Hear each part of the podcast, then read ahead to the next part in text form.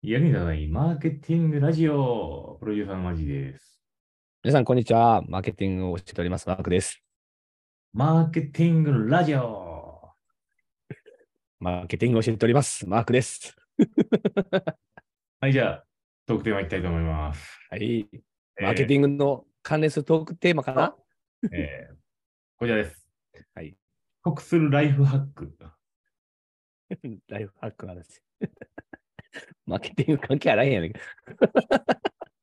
ライフハック。なんか知ってます？ライフハッど。ク。得するライフハック。得するあー複数ライフハック？もうこのラジオとかでもなんか散々なんか言ってるような感じやけどな、まあ、確かにね、いろいろと時短メニューとかさ、いろいろなことをこうたまにこう話しますけどね。あのそのそれこそニュースフィードをさ、いろいろ見るためにフィードに導入したりみたいなのもさ、まあ一つのまあなんかなハックのような気もしますけどね。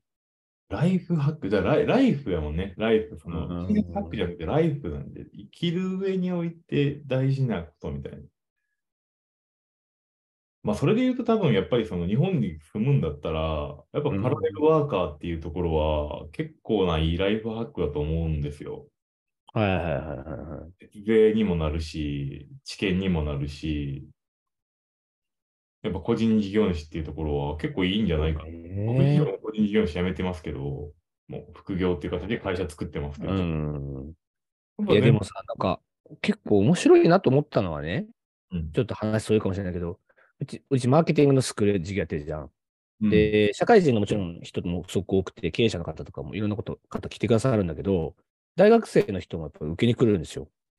で、まあもちろんマーケティングを学ぼうとす、わざわざか何十万も金払ってさ、マーケティングを学びに来ようとする大学生だから、尖ってる子だっていうことはもちろん前提ではあるんだけど、その子たちが大体まあ、人生をまあ追いかけるわけじゃん。まあ、その卒業してから2年経つとか3年経つみたいな子もいるから、で見てみると、結構な割合で副業で稼いでる子が多いんですよ。おその一回、今一応なんか流れとしてさ、空気的に就活するみたいな空気感はどうしてもあるじゃん、大学にいればさ。まあだからそなの子たちみんな就活は知ってるんだけど、就活の途中で内定出て、あ、やっぱこれ副業いけんじゃないみたいな感じになって、あ、もう私独立しますわって内定決っていきなり、なんか個人事業主になってる子いたりとか、就職してみたけど、半年ぐらいで辞めて、やっぱり自分で生きそうですって感じになって、だからそのマーケティングのさ、なんかその分野で結構独立して、個人事業主として活躍している子たちが結構いてて、いや、なんか最近すごいなと思って。いややっぱりプラットフォームも多いしさ、うん。俺らがこう20代だった時とは全然違うよな。うん。で、めちゃくちゃいろんな経験をやっぱ積んでんのよ、その子らも。うん。その副業というよりは、もうどちらかというと完全に個人事業主としてやってるから、もういろんな企業さんと取引したりとか、でも、己の腕一本で生きてるからさ、とにかく努力しないとさ、仕事がなくなっちゃうかもって危機感はありますって常に口では言うんだけど、その分すごいいろんな情報を知ってて、俺も参考になるなと思って。まさになんかライフをハックしてますね。いや、だからそ、そ、それはなんかいいな、いいんだけども、うん。一個あるとしたら結構け結論労働集約型というか、うん。なんかあの、腰を据えてプロダクトを作るってまで多分いかないんだよな、多分な。そうそう。それはなんか一方では思う、確かに。その要は今の 1, 1年とかさ、向こう4、5年ぐらいの生き方はさ、それでもいいかもしんないじゃない？だけどなんかこう大きくビジネスってものがやっぱりまず、まあそもそも、まあ、まだまだ若いからっていうのもあるかもしれないけど、見る視点っていうのはちょっとまだ足りてないなと思うし、一人で成し遂げることだけが別に必ずしも素晴らしいことじゃないじゃん。組織だからこそできるものもあればさ、会社だからこそやっぱりできてる。あだってアマゾンなんてさ、作ろうと思ったら個人で絶対作れなくて、会社単位じゃないとああいうアマゾンみたいなサービスって絶対的に生まれないわけなんだけど、そういう視点は確かにちょっとね、欠落してるような気もしますね、確かにね。他者との関係性によってリーダーシップ、フォロワーシップ、マネジメントっていうのが発生する中で、一作業員としての労働集約に終始してしまうと結構厳しい気はするんですよ。うんだからなんか新しいプロジェクトに入りました。じゃあそこでリーダー任せるよ、君に、みたいな形で、業務委託でもそういうポジションをなんか取っていけるようなことができるんであれば、あの非常にいいなとは思うんですけどね。はいはいはいはい。そこに行き着くかどうかだよね。うんうんそういうの嫌だから多分一人でやってると思うけど、AI に駆逐されないように気をつけてほしいなと思います。まあそうね。だから今後どうなるかっていうことでしょうね。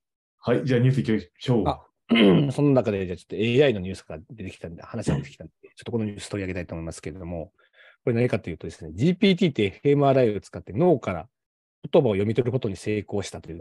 テキスト、テキサス大学の論文のをちょっと取り上げてみたいんですけど、これ何してるかっていうと、まあ、チャット GPT みたいなのあるじゃない、うん。いわゆる言語化のエンジンのやつと、あと FMRI って言われている、まあ、その脳波を測定して、まあ、その脳のその状態をこう調べるっていう、まあ、技術があるわけなんですけれども、これをですね、か組み合わせることによって、なんかその脳がこう何、脳波をこう測定することで、そいつがどういうことを言葉として喋ってるかっていうことをですね、テキストに文字化するっていう、なんかちょっと謎な実験なんですよ。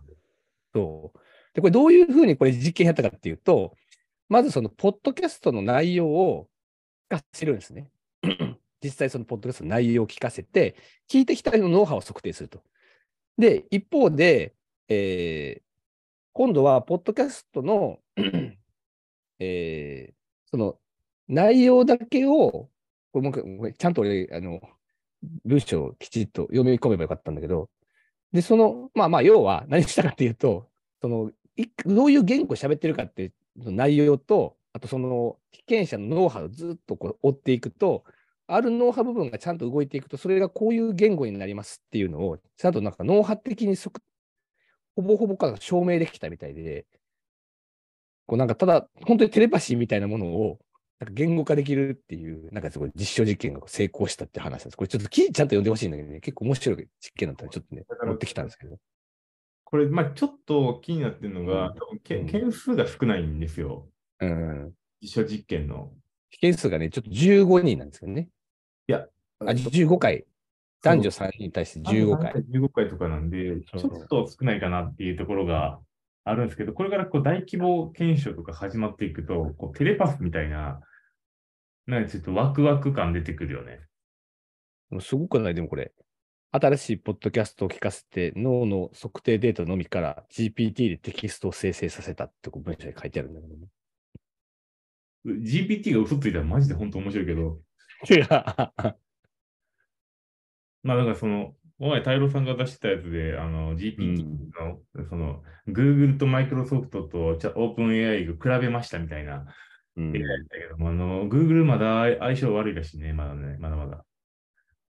結果がこの間、GPT がどうかっていう実験を、あの、かまいたちってあの芸人さんいらっしゃるじゃん。見たことあるな。あの YouTube の動画でやってたんだけど、出たな、それ俺。かまいたちの濱家さんってどんな持ちネタありますかってちょっと GPT に聞いたら、全然、全然、その持ちネタ何っていうネタを、なんかチャット GPT で返してくれたらしくて、逆に濱家がそれを再現するっていう、なんかね、謎な YouTube があったけど、嘘やんってずっと言ってたよ。山チャット GPT 嘘つきやんって言って山内さんの家庭環境が全然違ったっていうのもちょっと笑いました。そうそうそうひ ちょっとあのかまいたちの方見てほしいな。みんな見てるやろうけどね、あれ。だよね。めちゃくちゃ面白かったな。そうだまだまだそういう制度ってすごいね、あるんだろうけどね。俺らの雑談になっちゃってるから。今日何やねん、今日のさ、今日の回何これいいのよ。俺も謎なニュースちょっと持ってきちゃったけどさ。はい。えっとそれもう一個は？ニュース行きましょう。もう一個ニュースいきますか？これです、これです。えー Z 世代のサブスク利用者経験は71.2%、Y 世代より10ポイント、X 世代より25ポイント高い結果にということで、えーリサーチ結果なんだけど、このリサーチを読み上げてる時間がないので、あ、でも、キント、キントが調べてるのね。あ、金とか調べてるの、そうそうそう。で、Y- Z 世代は28あ18歳から25歳。Y 世代は26から40歳。X 世代は41から55歳ということなんです。最後、じゃあ、サブスク何件契約してるかぐらい喋って終わろうか。マークと俺が。